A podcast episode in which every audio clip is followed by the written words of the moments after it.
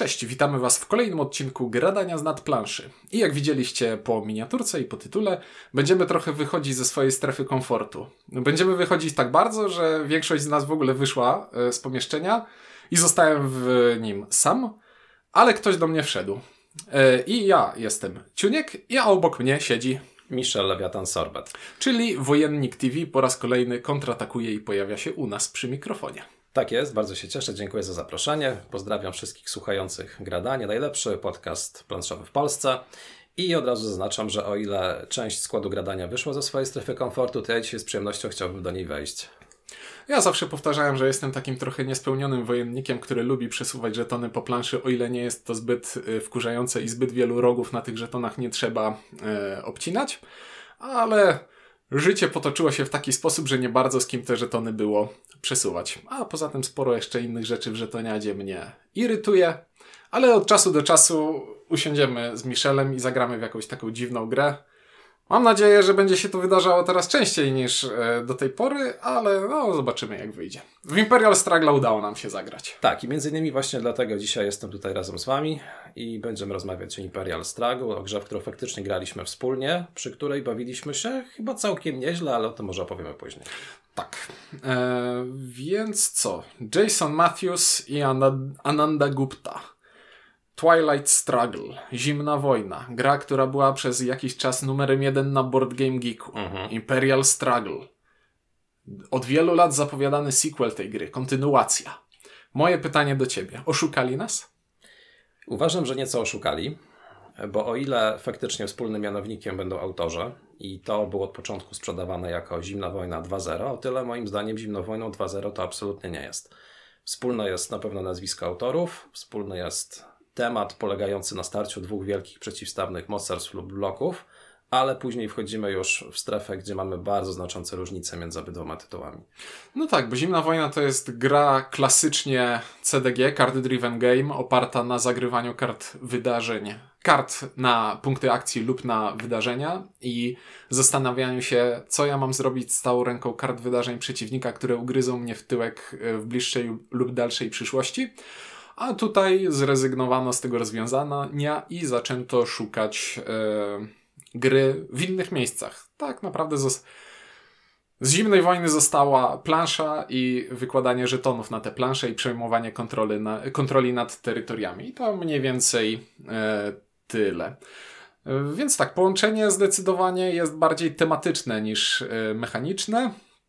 Mm, I o ile Zimna Wojna to jest dla mnie gra, która posiada wyraźny aspekt edukacyjny, bo e, każda karta to jest tam, kar, e, każda karta wydarzenia to jest karta z książki do historii i grając w tę grę poznaję mniej więcej te wydarzenia, które tam e, się dzieją i jestem ta gra potrafi wzbudzić we mnie ciekawość na tyle, że jestem w stanie sięgnąć do innych źródeł i spróbować dowiedzieć się czegoś więcej o tym temacie. Jak według Ciebie Imperial Struggle sprawdza się jako taki um, mechaniczny podręcznik do historii? Uważam, że Imperial Struggle jest grą, która ma walor edukacyjny. Przy czym tu w dużej mierze to, jak się to narzędzie sprawdzi jako narzędzie edukacyjne, będzie też zależało od naszych preferencji co do okresu historycznego. W przypadku zimnej wojny, mimo wszystko jest to okres na tyle bliski części z nas, znany z filmów, znany z książek, znany z opowieści naszych rodziców, dziadków, że łatwiej się w nim odnaleźć. Być może nieco prościej jest także sięgnąć po dodatkowe źródła, które o nim traktują. Imperial Struggle traktuje o czymś, co z jednej strony w mniejszym stopniu dotykało Polski, po drugie jest czymś o wiele bardziej odległym i jest czymś, co nie jest na tyle wyeksponowane w mediach, w książkach, z jakich uczymy się w szkole. I może ciężej jest przekonać ludzi do tego, żeby faktycznie zgłębili tematykę, o której gra traktuje. Natomiast oceniając samą grę pod tym względem, czyli pod kątem tego, czy spełnia swoją rolę jako narzędzie edukacyjne, to uważam, że absolutnie tak.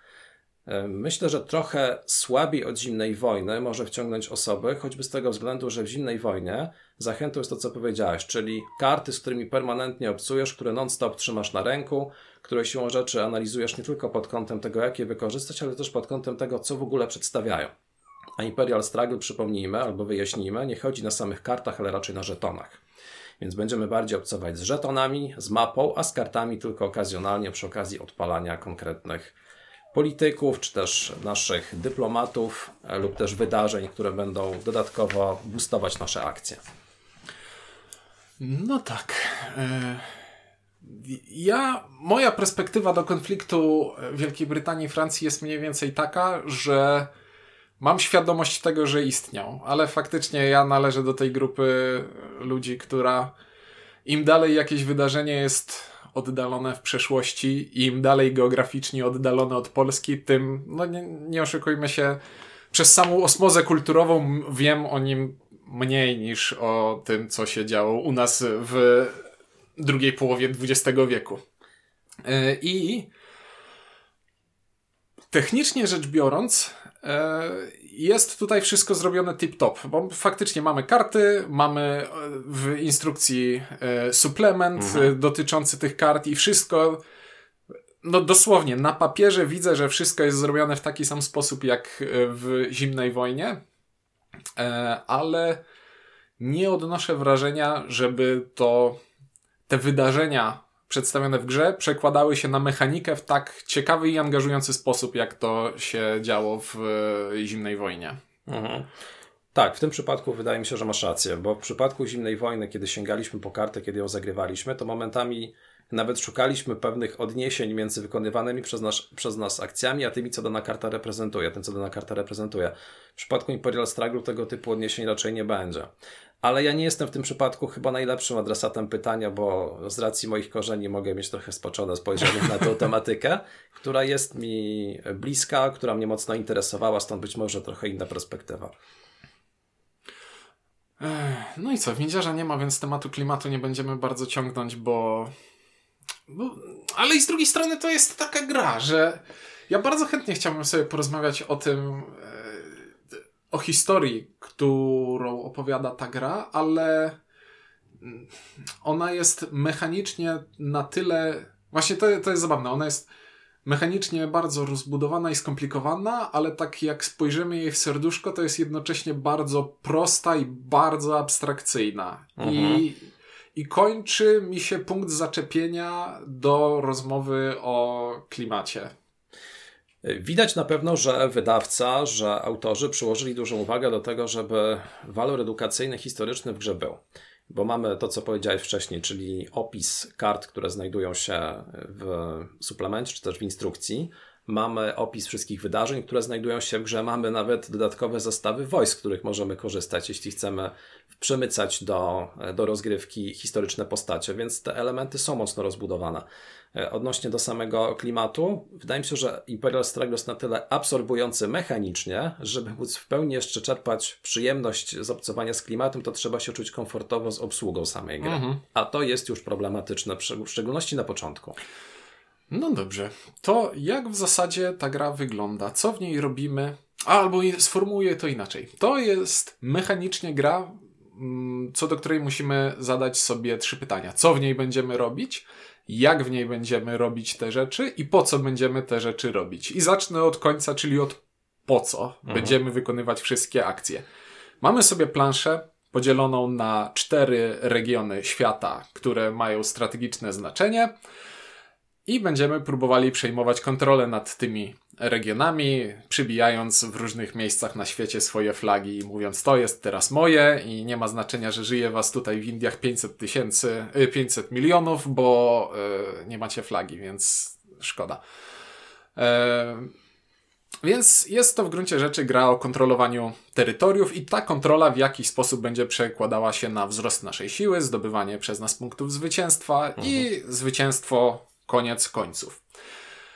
E, a co będziemy w tej grze robili? W tej grze będziemy wydawali punkty akcji na wykonywanie różnych akcji, e, które będziemy mieli dostępne w takiej śmiesznej tabelce na karcie pomocy, która jest mało pomocna, bo mniej, tak. więcej, mniej, więcej tłumaczy tyle, że ta akcja istnieje i zajrzyj w instrukcji do punktu 2,3, 2,6 mhm. podpunkt B.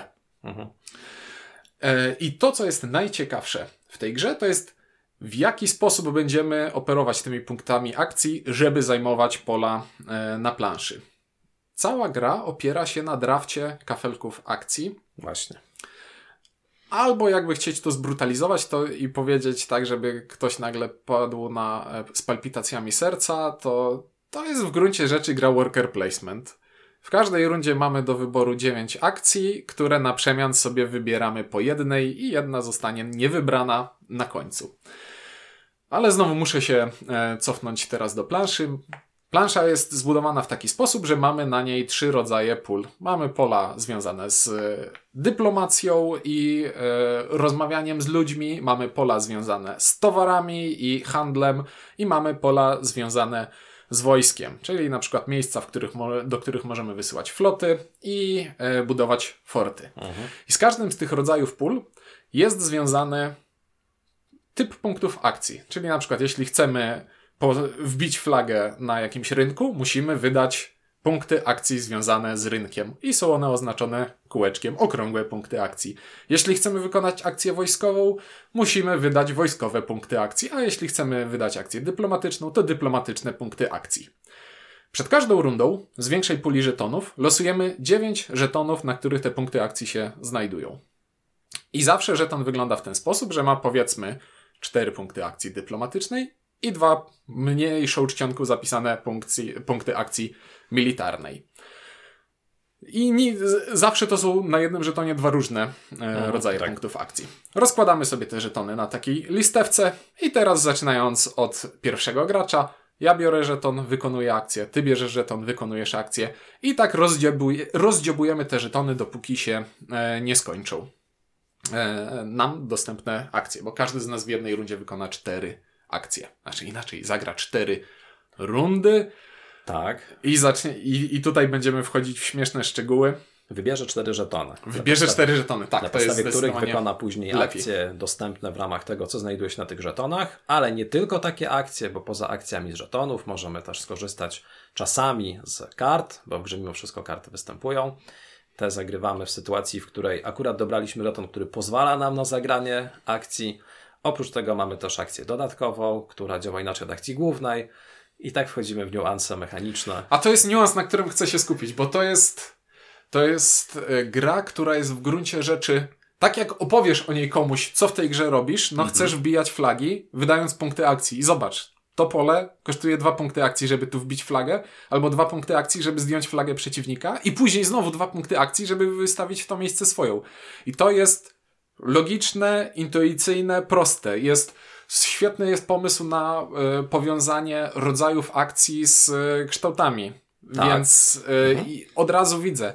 Ej, biorę kafelek z rąbami, to znaczy, że będę mógł robić akcje na polach w kształcie rąbu. Biorę kafelek z okrągłą ikonką, tak. mhm. robię akcje na okrągłych polach. To jest super, to jeśli, jest tak. jeśli chodzi o to. Ale później wchodzimy w takie dziwne rzeczy na zasadzie, no dobrze, to znaczy inaczej, dopóki byśmy się operowali tylko na tych punktach akcji nadrukowanych na żetonach, to spoko. To nawet jest takie trochę zimnowojennowe, bo zimnowojenne, bo przecież tam też e, wykorzystujesz punkty akcji, żeby zdjąć płyt przeciwnika, zastępujesz go swoim, więc na tym etapie ktoś, kto grał w zimną wojnę, pomyśli sobie, ok, to działa podobnie, ok, odnajdę się w tym w miarę dobrze. Ale w grze znajduje się bardzo duża liczba modyfikatorów i na przykład kontrolując pewne elementy gry, tak jak na przykład E, karty swoich przywódców politycznych, o których powiem za trochę później. Mogę mieć zasadę, że jeśli na przykład wykorzystuję akcję podniesienia flagi w Irlandii lub Szkocji, to do, dostaję jeden bonusowy punkt dyplomatyczny. Mhm. No i wspaniale, intuicyjne.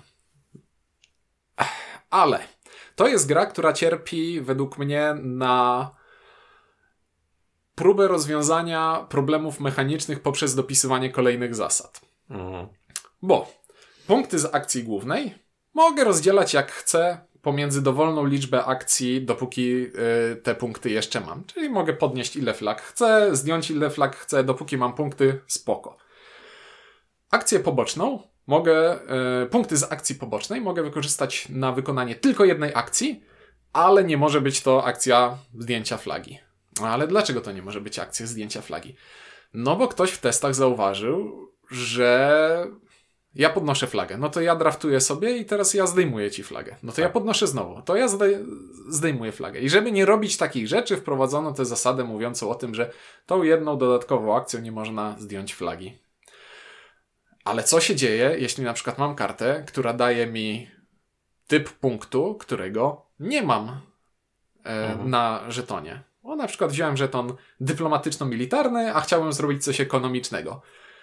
Jest cały akapit w instrukcji tłumaczący, jak zrobić, jak wyprodukować sobie akcję wirtualną, która będzie działała jak nasza druga akcja główna, ale jak chcemy, to może działać jako druga akcja poboczna, albo mogę dodać te punkty do jednej ze swoich akcji głównych lub pobocznych. Ogólnie rzecz biorąc, robi się tutaj dramat według mnie pod tak. tym względem. I to jest coś, co działa, bo zostało napisane tak, tak żeby działało. że działa. Działa, tylko że za jaką cenę i jakim wysiłkiem działa.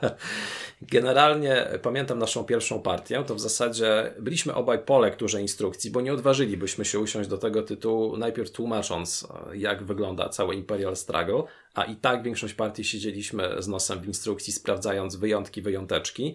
Mało tego, w trakcie drugiej partii znowu i tak siedzieliśmy w instrukcji, wyszukując rzeczy, które były takimi niuansami, których nie doszukaliśmy się w trakcie pierwszej partii. E, a jeszcze tak wcieraniem soli w ranę jest dla mnie to, że w tej instrukcji na końcowych stronach jest tabelka jakaś podsumowująca. Znaczy, w tej grze jest karta pomocy. Jest tabelka podsumowująca. Ciężko ją tak nazwać. Jest, jest tabelka podsumowująca y, warunki i możliwości zajmowania pól. Jest indeks zasad. I żadna z tych rzeczy nie jest według mnie kompletna. Zgadzam Ile się. razy była sytuacja, w której potrzebne jest nam wyszukać jakieś hasło w instrukcji, więc zaglądamy do indeksu i w indeksie tego hasła nie ma, bo najwyraźniej ktoś nie przewidział, że gracz będzie chciał wyszukać zasadę. No więc tak. szukamy. W jakim, w jakim miejscu? O! So, w grze występują żetony konfliktu. Żeby zdjąć żeton konfliktu, na karcie pomocy jest napisane, że musisz zapłacić 1, 2 lub 3 e, punkty mm -hmm. akcji ile oszukaliśmy się odpowiedniego akapitu w instrukcji, który nam wytłumaczy, kiedy to jest jeden lub dwa lub trzy. I to jest coś, co oczywiście wiedzieliśmy i usiedliśmy do gry, no przecież znamy zasady.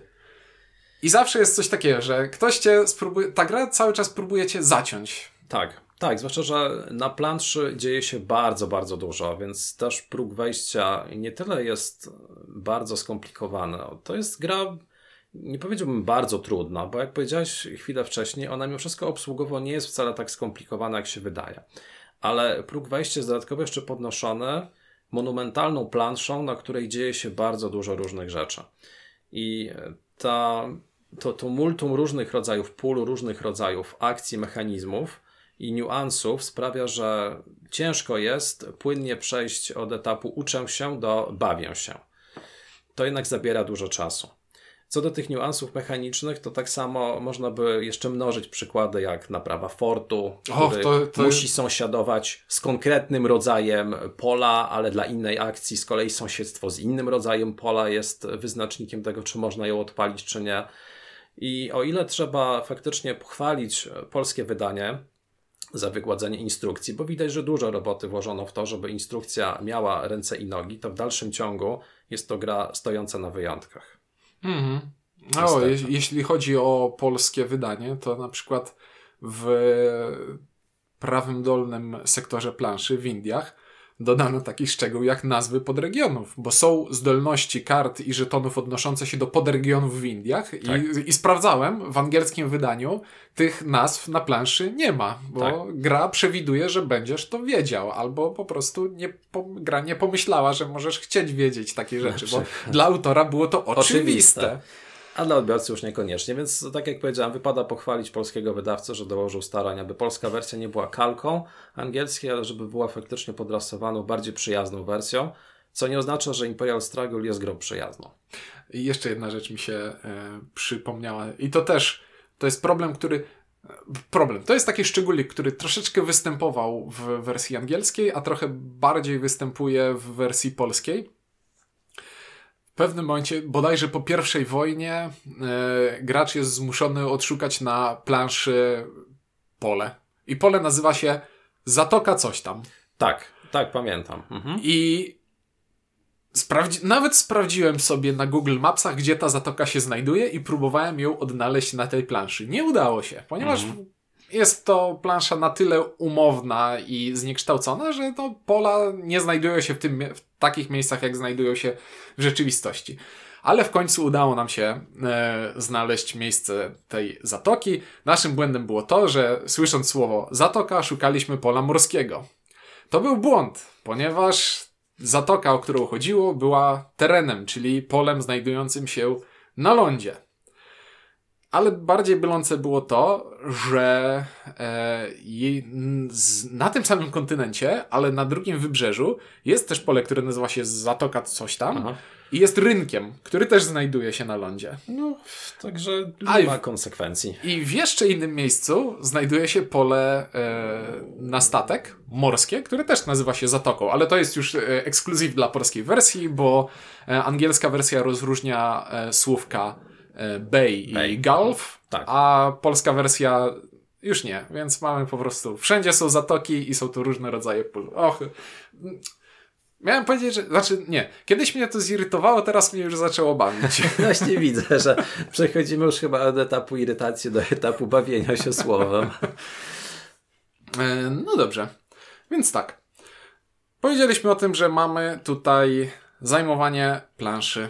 I co, po co te plansze zajmujemy? W jaki sposób zajmowanie tej planszy przekłada się na e, nasze zwycięstwo lub naszą przegraną? Gramy tutaj o punkty zwycięstwa i co pełną turę gry, o właśnie, tura runda, to też tura jest. runda, tak. Tak, jeśli, jeśli jesteście przyzwyczajeni do tego, że duża część rozgrywki to jest runda i jest podzielona na tury graczy, to tutaj jest na odwrót, więc to jest duża tura podzielona na rundy graczy i nad tym też nie mogę przejść do porządku dziennego, ale już postanawiam to zostawić. Mam nadzieję, że z kontekstu tego, e, co będę mówił, będzie e, wynikało, o czym mówię, bo mogę się mylić nadal.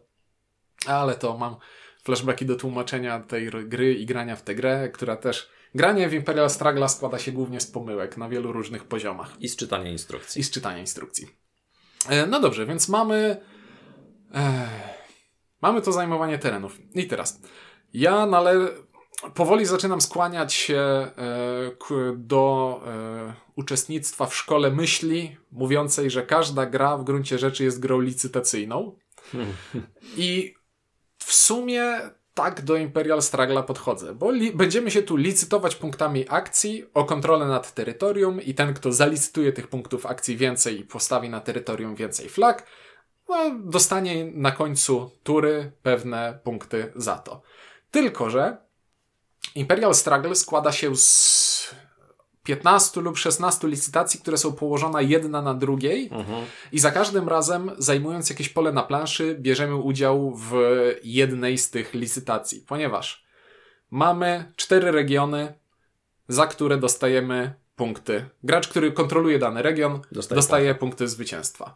Mamy sześć rynków towarów, które przeplatają się z polami na planszy i za ka każdy z tych sześciu rynków może być oddzielnie punktowany. Mamy w Europie pola prestiżowe, które nie dają, nie przekładają się na jakieś dodatkowe zdolności, które możemy odblokowywać, tylko po prostu dają nam wprost punkty zwycięstwa. Tak jest. I wreszcie, co pewien czas w grze jest wojna, która składa się z czterech kampanii. I to są cztery kolejne licytacje, w których dla odmiany tym razem będziemy licytować się wojskiem, ale oprócz tego, że będziemy licytować się wojskiem, to kontrola pewnych pól konkretnych na planszy też będzie dawała nam siłę w tych konfliktach wojskowych, w tych kampaniach. I znowu mamy, czyli w skrajnie e, dramatycznym przypadku mamy pole na planszy, które z jednej strony daje nam położenie żetonu tutaj, da mi punkt kontroli na Karaibach, plus punkt kontroli, e, plus punkt siły do e, nadchodzącej wojny. do nadchodzącej wojny, plus jeszcze być może pewnie jakiś e, ryneczek i jakiś zasób, który chce kontrolować. Tak, jeśli, jeśli chcemy jeszcze bardziej skomplikować, to pewnie daje nam również możliwość e, dalszej rozbudowy na sąsiadujących obszarach, bo warto wspomnieć, że żeby gdzieś się wykładać, to musimy najpierw z tym czymś sąsiadować w wielu przypadkach. No i to jest takie rozwiązanie, które ja jestem w stanie docenić, ale nie wiem, czy przez gardło przejdzie mi określenie, że to jest głębokie. To jest skomplikowane, ale nie wiem, czy to jest głębokie, bo tych licytacji jest 15, ale ja trochę nie odróżniam ich od siebie. To, czy kontroluję Indie, czy Karaiby, mm, chociaż nie. Kontrolowa to, że kontrolowanie różnych regionów jest do siebie podobne, to e, nie mam z tym problemu. Bardziej chodzi mi o to, że e, kontrolowanie rynków i na przykład zdobycie przewagi, powiedzmy, na rynku bawełny nie odróżnia się dla mnie od zdobycia przewagi politycznej w, w Europie chociażby, bo wszystko i tak koniec końców jest tłumaczone na punkty zwycięstwa. Wszystko jest sprowadzone do jednego wspólnego mianownika w tak bardzo abstrakcyjny sposób, że te poszczególne akcje tracą dla mnie swój charakter. Na końcu oczywiście chodzi o punkty zwycięstwa, ale mimo wszystko aż tak bym chyba Imperial Struggle nie spłycał. To jest gra, w której jednak mamy do czynienia z opowieścią jakiejś historii, czyli odtworzeniem konfliktu między Wielką Brytanią a Francją na przestrzeni całego XVIII stulecia. Jednak fakt, że przechodzimy przez kolejne wojny, które rzeczywiście przerywają ten okres spokoju, rozwoju gospodarczego, ekspansji, to, to sprawia, że mamy do czynienia z eskalacją i deeskalacją, co nadaje grze mimo wszystko pewnego rytmu. I ja osobiście nie miałem wrażenia, że jest to gra bardzo mocno abstrakcyjna. Oczywiście jest to gra, w której będziemy próbowali zdobyć lokalną przewagę, na końcu wykręcić najlepszy wynik punktowy. Natomiast w jakimś zakresie mimo wszystko to oddaje to, jak wyglądała rywalizacja między Wielką Brytanią i Francją. Więc wracając do pierwszego wątku w ogóle naszej rozmowy, czyli klimatu, tempo gry i fakt, że mamy jednak ustrukturyzowany moment, w którym coś się zadzieje, sprawia, że mamy do czynienia z czymś na kształt symulacji, ale w takim dużym cudzysłowie. E, o tak, bo to jest gra, która ma scenariusz. Przez, przez te mm, wojny, które się wydarzają w odpowiednich momentach i konsekwencje tych wojen. Tak. To jest gra, która ma kręgosłup, ma scenariusz i na przykład nie jesteśmy w stanie doprowadzić do sytuacji, w której powiedzmy amerykańskie kolonie, brytyjskie kolonie w Ameryce Północnej są zadowolone i stwierdzają, że w sumie to jednak chcą być częścią Imperium Brytyjskiego z własnej woli. E, tylko ten konflikt będzie. On może się tak. skończyć w tę stronę i pójść historycznie i powstają Stany Zjednoczone, albo skończyć się w drugą stronę, gdzie powstanie zostaje stłamszone, ale ono zawsze się pojawi. Chyba, że gra skończy się wcześniej. Mhm. E, no ale to inny szczegół. Tak, więc gry, które, gry, wojny, które są zaplanowane, zadzieją się i nie mamy wpływu na to, aby im zapobiec nie zadzieją się inne wojny, więc zadzieją się tylko te, które gra nam zaprogramowała. W dużym stopniu gra prowadzi nas po sznurku, ale dając jednak całkiem dużo swobody w zakresie przynajmniej rozczłonkowywania czy też rozparcelowywania naszego potencjału po różnych obszarach globu. E, właśnie, i tak klimatyczno-mechanicznie w grze jest e, zaimplementowany pomysł na zaciąganie długów przez imperia tak. i mhm. e, finansowanie swoich akcji o, długiem.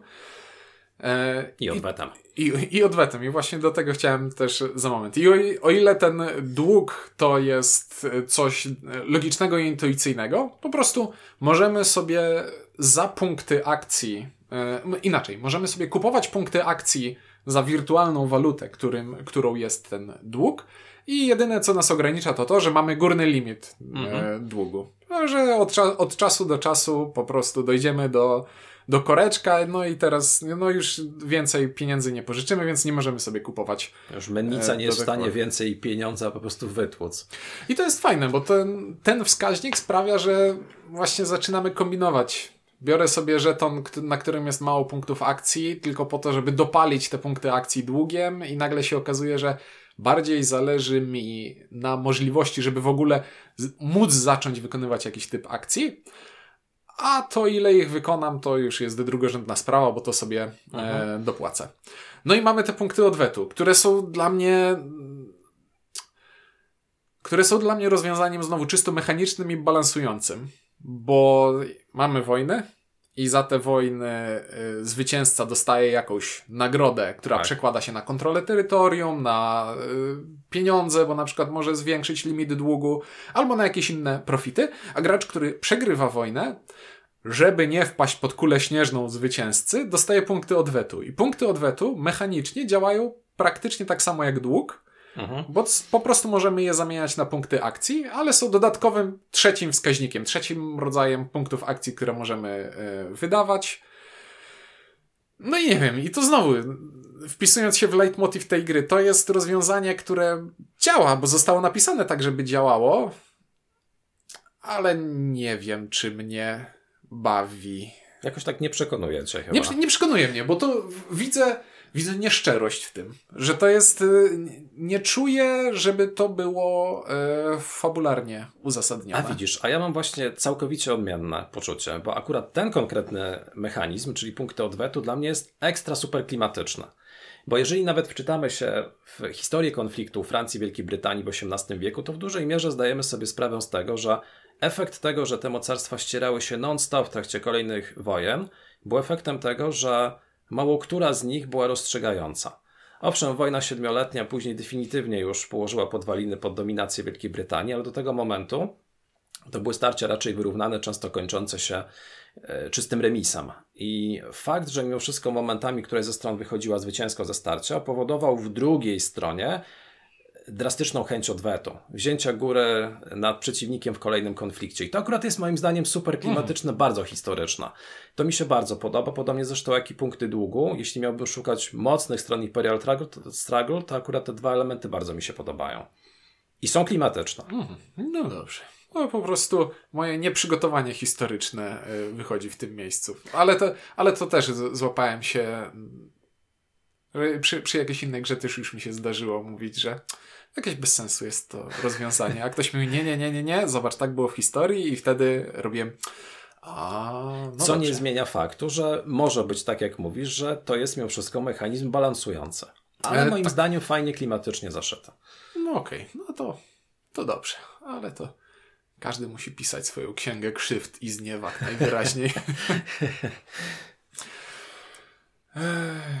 No dobrze, to możemy już zacząć mówić e, o moim koniku, czyli funkcjonalności i czytelności. Tak, możemy. Czekałem, aż właśnie ten wątek poruszysz. Więc tak, już wspomnieliśmy o tym, że w grze są wojny i że kontrola terytoriów e, daje nam bonusy do tych wojen.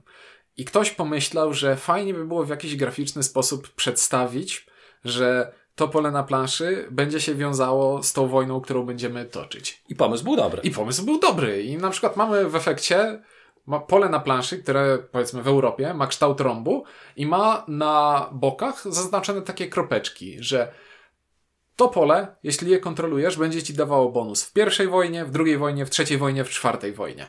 Wspaniale. Ale każda wojna dzieli się na cztery kampanie. I to, że pole daje bonus w jednej kampanii danej, danej wojny, nie znaczy, że daje bonus w każdej tak kampanii tak tej wojny. Mhm. Więc bardzo fajnie, że ten pomysł został na planszy zaimplementowany, ale jest on dla mnie na granicy użyteczności, bo mimo to, że ja widzę to na planszy, a to czy widzę to też zaraz, mhm. mimo to, że ja widzę to na planszy, to i tak muszę dalej kontrolować, do czego to w sumie się odnosi. Nie, ani razu w tej grze nie ma takiej sytuacji, że możesz spojrzeć na planszę i stwierdzić, widzę. Widzę, co się dzieje. Tak. To jest gra, w której przez większość czasu rozgrywki, a rozgrywki, nie grałem rozgrywki chyba krótsze niż 4 godziny. Ja też nie.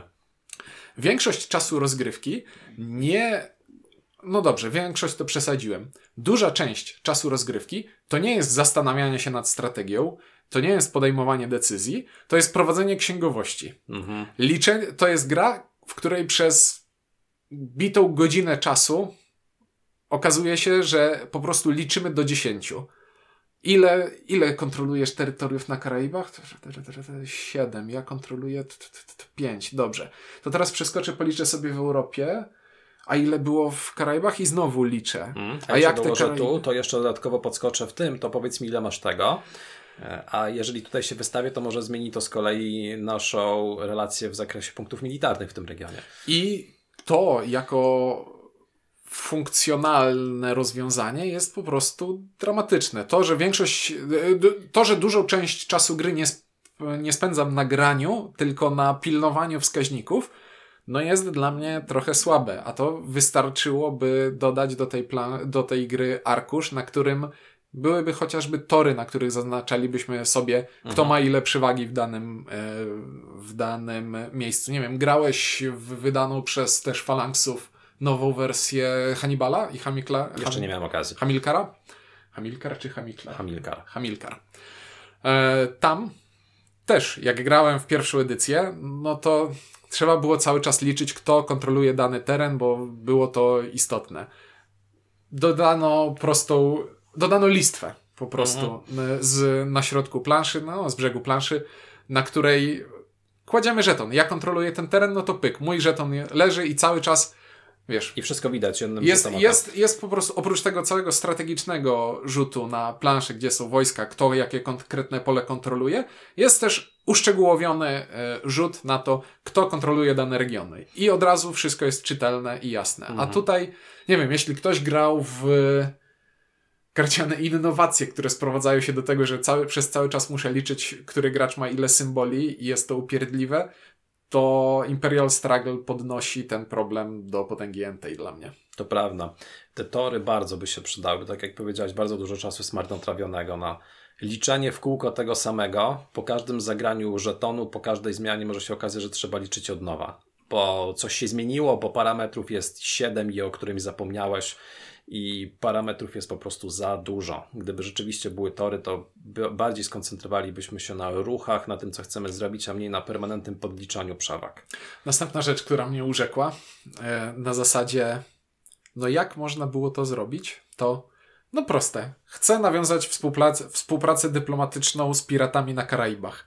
Patrzę na pole, na którym jest czaszka piratów i jest na tym polu napisane dwa. To znaczy, wydaj dwa punkty akcji, mhm. żeby to pole zająć. No to je zajmuje. Tak. I teraz mój przeciwnik patrzy na tych samych piratów i myśli: Mogę rozbić mojemu przeciwnikowi ten sojusz, tylko muszę zapłacić. Ile punktów akcji muszę zapłacić? Dobre pytanie. Byłaby wielka szkoda, znaczy, byłoby bardzo dobrze, gdyby ta informacja cyferka była widoczna, ale ona nie jest widoczna, bo mój przeciwnik położył na niej swój żeton, więc teraz, żeby wiedzieć ile muszę zapłacić, muszę przesunąć ten żeton i zajrzeć sobie pod spód. Tak. Jeśli, jeśli gralibyśmy wojnę psychologiczną, w której e, ukrywam swoje e, swoją strategię przed przeciwnikiem, to takie przesuwanie jego żetonów, żeby sprawdzić ile kosztuje ich zdjęcie, to może rozbić mojego poker face'a. Generalnie przesunięcie żetonu nie jest kłopotliwe, chyba, chyba że przesuniesz za wysoko ten żeton, bo wtedy zakryjesz kropeczki, które są nadrukowane na tym samym polu i już nie wiemy, czy ten żeton, czy to pole będzie dawało przewagę w tej wojnie, czy może jednak nie, więc tak, faktycznie to jest bardzo słabe rozwiązanie. Kolejne bijące w czytelność, niestety. I tak naprawdę, jeśli o czytelność chodzi, to to są moje. Ale nie sposób jest nie powiedzieć o owcach, z których korzystaliśmy. O. Owce muszą się absolutnie pojawić w tym materiale.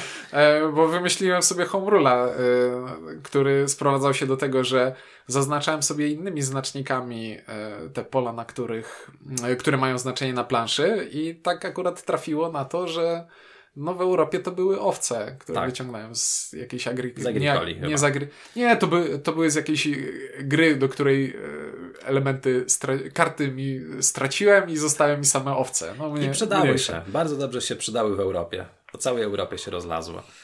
Ale faktycznie to rozwiązanie polegające na ustawianiu pionków, mogą być owce, ale pionki chyba się mhm. lepiej sprawdzają, jest absolutnie bardzo dobrym pomysłem. Super, że mi ten pomysł sprzedałeś. Ja grałem tylko z tym, z tym rozwiązaniem. Bo bez tego faktycznie szukanie te, tych informacji na planszy albo na samych planszetkach wojen, no bo trzeba dać to, że na planszetkach wojen niby jest napisane, jakie terytoria dają posiłki, jakie obszary dają posiłki, to jednak jest to o wiele mniej wygodne. No tak, bo ja w szkole nigdy nie lubiłem uczyć się rzeczy na pamięć tylko po to, żeby znać je na pamięć. I jak na przykład na tym, na planszy wojny widzę, a to są tereny na planszy, które dają wsparcie tutaj i mhm. jest lista wymieniona sześciu pozycji, no to ja odczuwam irytację i stwierdzam, że to może zagramy w coś innego. No zwłaszcza, że wielu z nas jest wzrokowcami. Tak samo jak przydałyby się tory, które pozwalają nam skoncentrować się na grze bez konieczności przeliczania, tak samo obecność tych pionków też sprawia, że nie musimy w kółko zastanawiać mhm. się, gdzie są te konkretne obszary, które za moment będą bardzo istotne, ale po prostu widzimy jednym rzutem oka. oka. Więc bez nich gra byłaby jeszcze cięższa, jeszcze dłuższa. Mhm. Mm, no dobrze. To. O! Nie powiedzieliśmy o asymetrii. Nie powiedzieliśmy. E, jest sobie Wielka Brytania, mhm. która sprowadza się do tego, że gra bardziej na e, dług i pieniądze, i jest sobie Francja, która gra bardziej na odwet.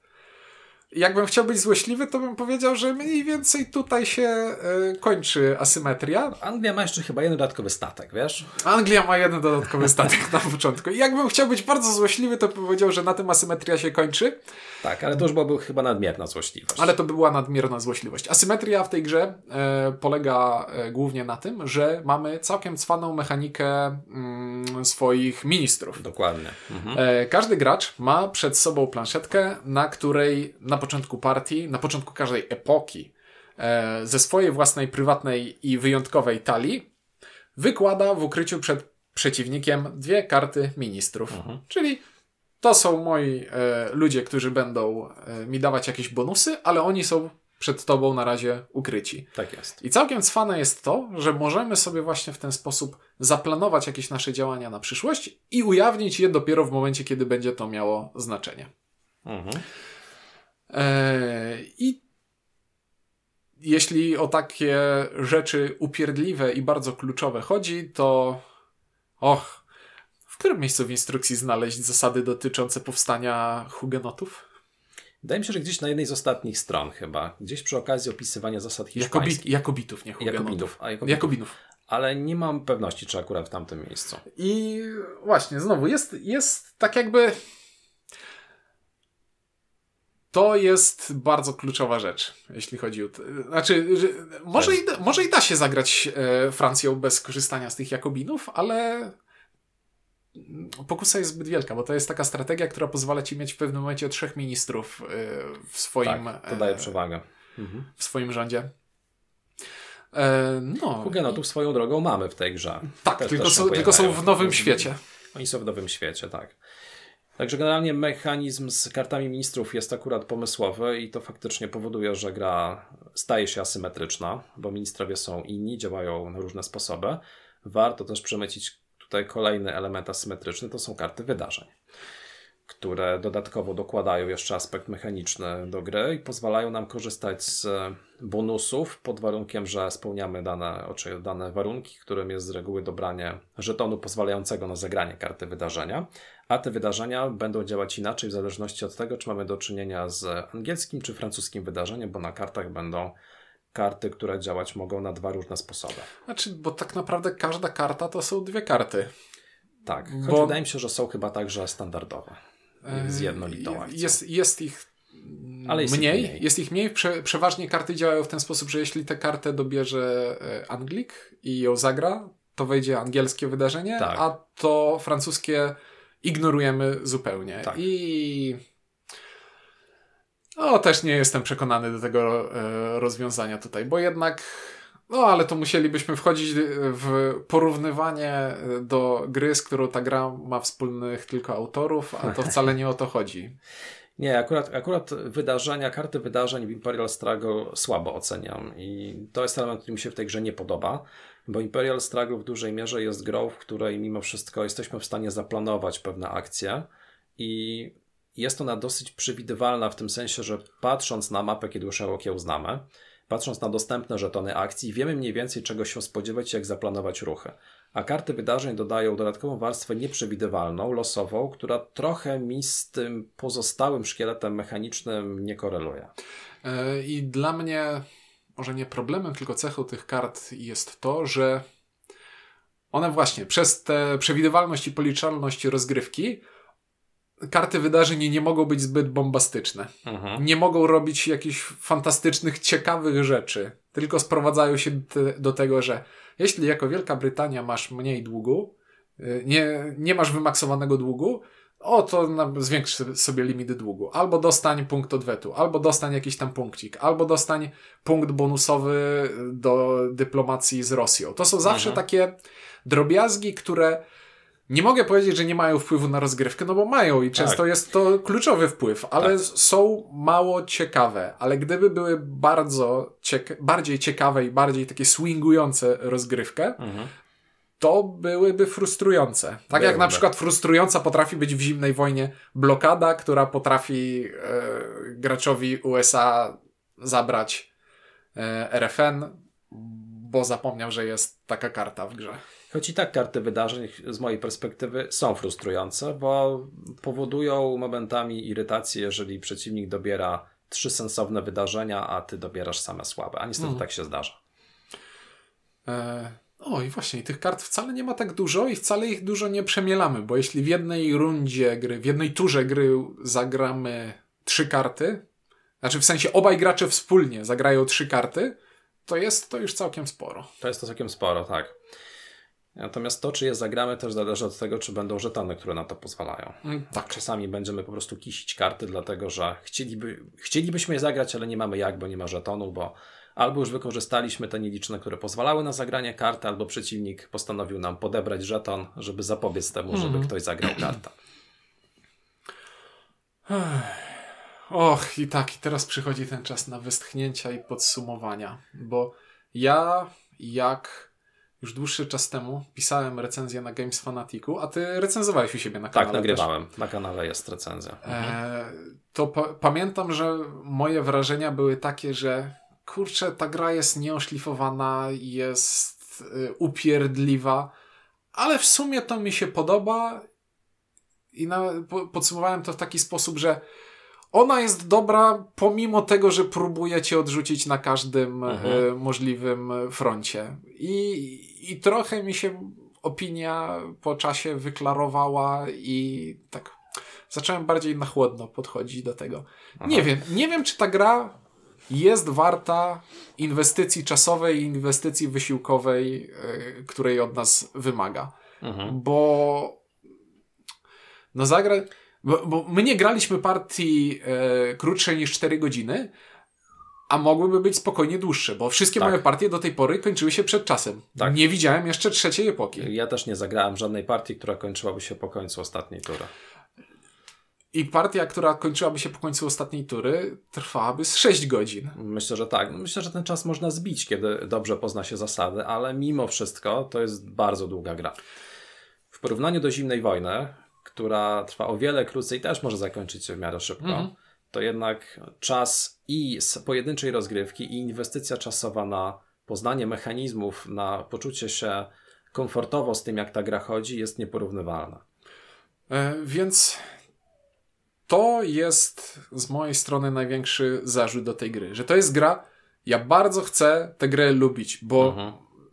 te, te absurdalnie przeplacające się licytacje i przepychanie się o e, kontrolę terytoriów, to mnie bawi, ale to by mnie bardziej bawiło, gdyby ta gra była krótsza. Nie wiem, jedyny scenariusz, w jakim mógłbym to zaakceptować, to nie wiem, asynchroniczne granie przez sieć, albo sytuacja, w której mam tę grę rozłożoną e, na stole w domu i po prostu robimy, wiesz, przechodzę sobie, robię ruch, później ty przechodzisz, robisz ruch i tak ona leży dwa tygodnie na stole i w ten sposób gramy, ale nie wiem, czy mi się chce bawić w coś takiego, jeśli wydaje mi się, że mam alternatywy, które są bardziej czasowo efektywne i mniej upierdliwe, bardziej czytelne.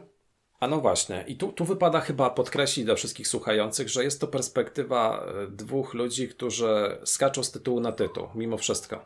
Bo jesteśmy przyzwyczajeni do tego, że gramy w bardzo dużo różnych gier. Gramy w daną grę kilka razy, w porywach do kilkunastu, chyba że są to tytuły wybitne, do których wracamy, to wtedy liczymy to w kilkadziesiąt, kilkaset sztuk. Ale co do zasady, raczej skaczemy z tytułu na tytuł.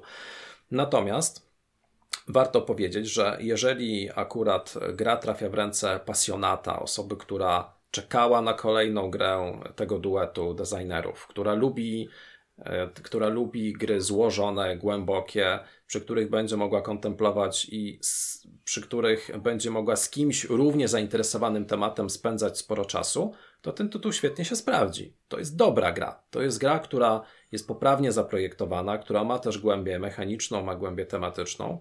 Jest oczywiście obarczona pewnymi problemami obsługowymi, nadmierną komplikacją, kazusami, ale jeśli dobrze ją zgłębimy, to jestem przekonany, że możemy z tego czerpać przyjemność. Pytanie tylko na końcu jest takie, jakie zadałeś. Czy inwestycja czasu, jaki musimy na to poświęcić, wyrówna potem przyjemność z grania? Mm. I tu chyba każdy powinien sobie samodzielnie odpowiedzieć na to pytanie. Jeśli jest skłonny zainwestować swój czas w to, żeby siebie nauczyć tej gry i jeszcze kogoś, z kim będzie w to grał, to myślę, że będzie zadowolony. Ale nie jeśli oczekuje czerpania frajdy z gry od samego początku, kiedy zacznie z nią obcować. Mhm. Wtedy się po prostu od tej gry odbije. No to co? podsumowując z mojej strony, no to będzie zero, ale to takie, ale to jest, to jest takie smutne zero na zasadzie, no ja bardzo chciał, żeby, bardzo bym chciał, żeby ta gra mi się podobała, ale ta gra bardzo się stara, żeby się nie, mi nie podobać. Mhm. Korzystając z waszej skali, ja mimo wszystko wystawiłbym jedynkę, ale z racji tego, że temat jest mi bardzo bliski, z racji tego, że doceniam mimo wszystko pewne walory tego tytułu, i jestem przekonany, że w sytuacji odpowiedniego zainwestowania, e, odpowiedniego zainwestowania czasu w ten tytuł można z niego czerpać sporo korzyści. I to też doceniam. Widać, że zrobiono dużo roboty, żeby oddać klimat walk toczonych między Francją a Wielką Brytanią w XVIII wieku.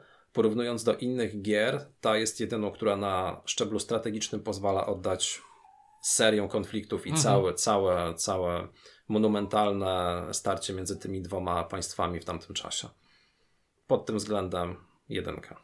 No, bardzo dobrze. A poza tym, jakby ludziom, którym podobają się przekombinowane, przekomplikowane gry, nie podobały się przekomplikowane, przekombinowane gry, to nikt nie grałby w takie rzeczy jak, nie wiem, Dwarf Fortress składający się ze znaków ASCII, albo nie wiem, albo w Advanced Squad Leadera. No na, tym na tym polega całe piękno naszego hobby, że każdy znajdzie coś dla siebie. W tej chwili wychodzą gry o tak absurdalnych tematach, że chyba ciężko jest znaleźć yy, hobby albo temat, który nie został dotychczas wykorzystany. Chociaż wydawcy cały czas nas zaskakują. Mhm. No dobrze. To jest wszystko, co chcieliśmy e, Wam powiedzieć w tym odcinku. Mówili dla Was Misza Lewiatan Sorbet i Ciuniek. Cześć i do usłyszenia za tydzień. Do usłyszenia.